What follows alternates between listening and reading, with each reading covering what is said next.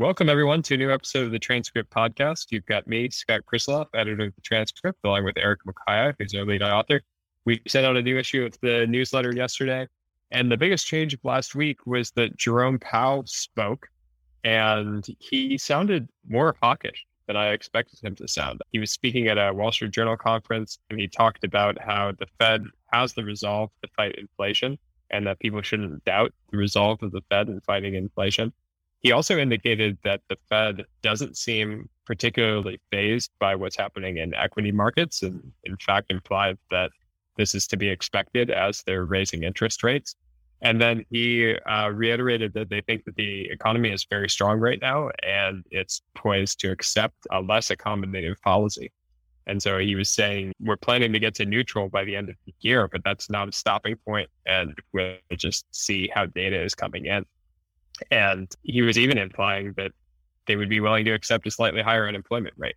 So all of this balances out to me to say that the Fed is willing to accept some softness in the economy.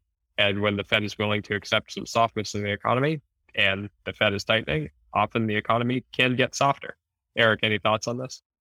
I found the the whole talk by Jerome Powell very interesting because I haven't seen that side of him in a while. Uh, I think he let loose uh, some things which he rarely talks about. Uh, maybe it's pre- preparing markets for what's about to come. I think one for me was that the fact that they're paying attention to the markets, but they really don't care what's happening. They are like, it's okay. In the past, as you said, like there's been that caution. Like when the markets do drop, the Fed comes in and kind of helps them. Uh, you call it the Fed put. Is that what you call it? I think that's that's absent going forward. I think the forecast has shifted markedly from whatever is happening in the markets. They don't care about it so much. They just want to focus on inflation. I think their main focus now is bringing inflation down at all costs. So that includes raising rates. If that's what it takes, then they will go uh, to raising rates. If that means stopping the purchases that they've been doing for the past few months, they definitely will. But the one regret that I noticed there is that they regretted that they didn't raise rate last year.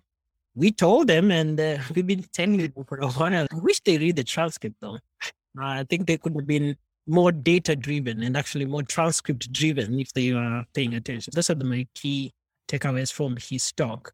But away from that, of course, uh, the two things which I also picked up, which we wrote there, is about the, the very high rising concerns about a recession uh, that we most commentaries about are we in a recession or are we not? There's a bit of uh, there, there several people saying there is no recession at all. But I think I'm weighing towards those uh, that we picked, especially that are saying, like, okay, if you're a company, you should be prepared for a recession. There is a significantly high chance we're in a recession. But then at the same time, there was Procter & Gamble that said the pace of price increases is actually slowing down a little bit. So that's kind of tells you that maybe, maybe not we're hitting peak inflation uh, going forward. So not sure. Any thoughts on those two uh, or on the other things? Yeah, I think you mentioned a lot of good stuff in there. I think, first of all, that the Fed has been data dependent, but is a lagging indicator of everything. And was that on the inflation side, we knew that there was inflation in the economy for a long time we were picking up and we actually on many podcasts talked about why isn't the fed being data driven if they say that they're data driven it's very clear that there's inflation. As now we're starting to see actually probably inflation peak to your point and that's partially driven by the tighter monetary policy. Uh, my question is whether they will wait for the data to confirm that and if they wait for the data to confirm that inflation peaking and coming down it's at 8% right now. It's not going to come down all that quickly the unemployment rate, if they're willing to accept a little bit of a rise in the unemployment rate, we're going to be really squarely in a recession before the Fed starts to ease again, which is usually the way that the Fed reaction curve happens. I think people should be expecting the leading indicators are pointing towards a recession right now.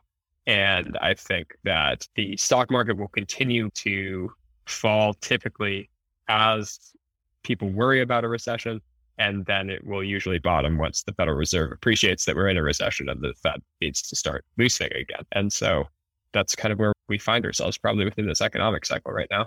And echo what you're saying, the Fed should be listening to the transcript. It looks like we have a tough couple of months ahead. As I was talking to you just before the, the we started hit recording, it's uh, also we're picking up lots of commentary from companies, especially dealing in the private markets, that the mess that is in the public markets is actually now flowing into the, the, the private markets. We saw SoftBank say they, they themselves are actually going to do half as many investments they did this year as last year. It could go uh, down 25 to 50%. Uh, and then, of course, my favorite though this week was the quote uh, from the PayPal president. I think uh, PayPal has gotten hit in public markets uh, significantly because they get confused for BNPL, pure BNPL players. And because of that, the CEO was out this week saying, like, no, uh, we're actually not a pure BNPL player. We are profitable. We are cash flow rich. We have around $5 billion in cash flows every year. We're saying don't compare us to the other players in this market. And something he raises the era of just pouring out money to growth startups that are not profitable may be behind us. And of course, we saw Lux Capital, Y Combinator warning their startups like, hey, if you haven't raised cash, this is the best time to raise cash. There's a tough time ahead. And increasingly, what you hear from earnings calls now, it's like, hey, there's a tough time ahead. So I think uh, it's the best to prepare if you can. And that's what across board, that's what I'm seeing. Uh, is that something similar that you're seeing yourself? Yeah, I think that was the other big change of last week is that, especially after markets continue to sell off in reaction to what to Jerome Powell's hawkishness, you really started to see private markets start to fall apart, especially on the early stage venture stuff. And tech is obviously down a lot. I think the NASDAQ was down 30% already this year. And so the most sensitive sectors to rising interest rates is the technology sector because of the dynamic that's persisted for the last 10 years plus of being able to prioritize like longer term growth metrics, customer growth over profitability. And when you are focused on growth and not profitability, that just go back to the, the pure DCF valuation, um, you're able to have higher valuations in the near term when interest rates are low. So as values come down, all of a sudden people's tolerance for risk comes down as well. And we're seeing a lot of alarm, like some really serious alarm within those private market commentaries that we see. But something that I picked in a wisdom section was a bit about this is actually the best time for people well position cash flow have a lot of money on the side to actually put it uh, into good use. So there could be some great pickings. A couple of weeks ago, you remember Apple being asked whether they're looking to buy companies like Netflix and all. I just saw this uh, a couple of uh, minutes ago. I saw there's a rumor that Apple may be interested in EA Sports. Uh, so it's that time of the economic cycle where those companies that are cash flow rich and are stable are looking out to buy and looking for talent to poach from some of these companies that are doing layoffs like Netflix. Yeah, there's the classic Warren Buffett quote of you don't know who's swimming naked until the tide rolls out. And I think as people are getting concerned that capital markets are really tightening up, people who had high burn rates and no hope for profitability are starting to feel the pressure of where's the next round coming from? How am I going to be able to fund myself? And so once the mindset shifts from a offensive mindset to a defensive mindset, there are a lot of different avenues that start to become open. For instance, M&A being one of them. You know, you may need to be acquired in order to keep the organization running. So I would say while there's been a lot of alarm that we're picking up, you know, all of this we've heard this a lot of times over the last 10 or 15 years. I think everybody's just been waiting for the punch bowl to be pulled away at some point. And a lot of people are now talking about the long term, things will never be the same. It's the end of an era. And I still weigh somewhat skeptical that any of this is really going to change. But if Powell is really going to be hawkish and Powell is really going to, to fight inflation, then it could be a longer term problem that we're dealing with. Perhaps one of the things that is actually really hard to understand, and I think that brings us to the space of retail, is that retail struggled this past quarter, but a part of retail is actually not struggling at all. It's actually uh, travel and leisure, like anything to do with travel and leisure. If luggage, I think there was a quote there about luggage being 50% up. People are buying, uh, there was this kind of stuff. So I think like what has shifted is a shift in spending. Spending is still strong, which is very impressive also. Uh, people are spending in travel, people are spending planning for the summer, especially. But retailers uh, last week got a huge hit. So I think they were expecting people to keep buying the stuff that they were buying last year. And then people suddenly shifted, and then re- retailers are stuck with very high inventory. You saw companies, Foot Locker, 37% above last year's.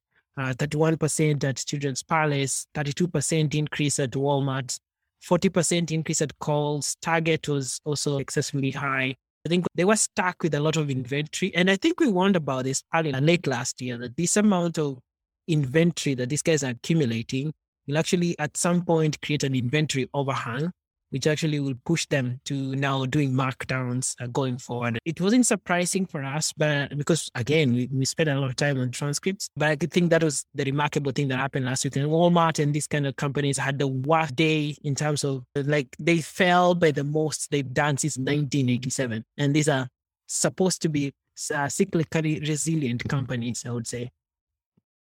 Yeah, this inventory thing is going to get worse before it gets better. It was striking to me how the percent change numbers that we were capturing, like last year, this time were like 25% comp growth. You know, people's revenue was, was increasing by so much. And that was kind of across the board. And now you're seeing multiple retailers talk about 30% inventory growth and 3% comp growth. So you've had these big bloated inventories and it's interesting technical stuff. It's the inventories are are being bloated partially because of the inflation that the retailers are experiencing that it's costing more to purchase the inventories and then the inventory is getting stuck in, in transit. So they just have a lot more inventory in their system. And right now the consumer is spending or people are still saying the consumer is healthy but like i don't think we expect that to continue assuming that first of all government stimulus has already gone away uh, a while ago and then with capital markets doing what they're doing, spending power is going to come down. And so you've got this bloated inventory that's going to need to be cleared. And again, this is part of the reason why inflation is probably at its peak. Because if you have all of these inventories that are bloated, the way that you, you get rid of them is this is a deflationary pressure that's coming to the world. The uh, reality is that they're still going to have a lot of inventory going into even Q2. It's not a surprise because there's also still a lot of inventory that is on the way that is in transit because supply chains are not yet fully in the clear. They're still highly clogged.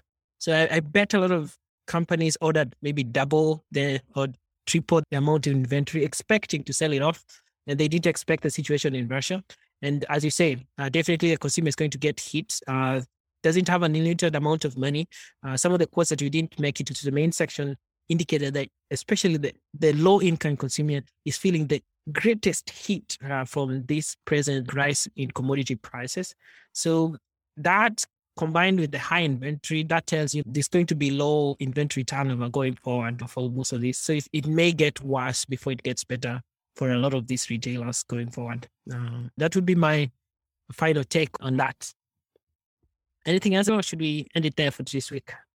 No, it's just a very dynamic economy that we've been tracking, and it's still the shockwaves from COVID and the war are just still making their way through the economy, and the turbulence is something we're dealing with it's a lot to process. I think this this week's uh, newsletter was pretty dense in terms of content. I, I, I, think we've never had this many quotes that we had to leave out. We'll continue watching all these companies as we head into next week. This week is the the, the annual meeting at Davos, actually, the World Economic Forum. A lot of CEOs are speaking, so we'll be also monitoring some of the quotes they'll be uh, getting from there.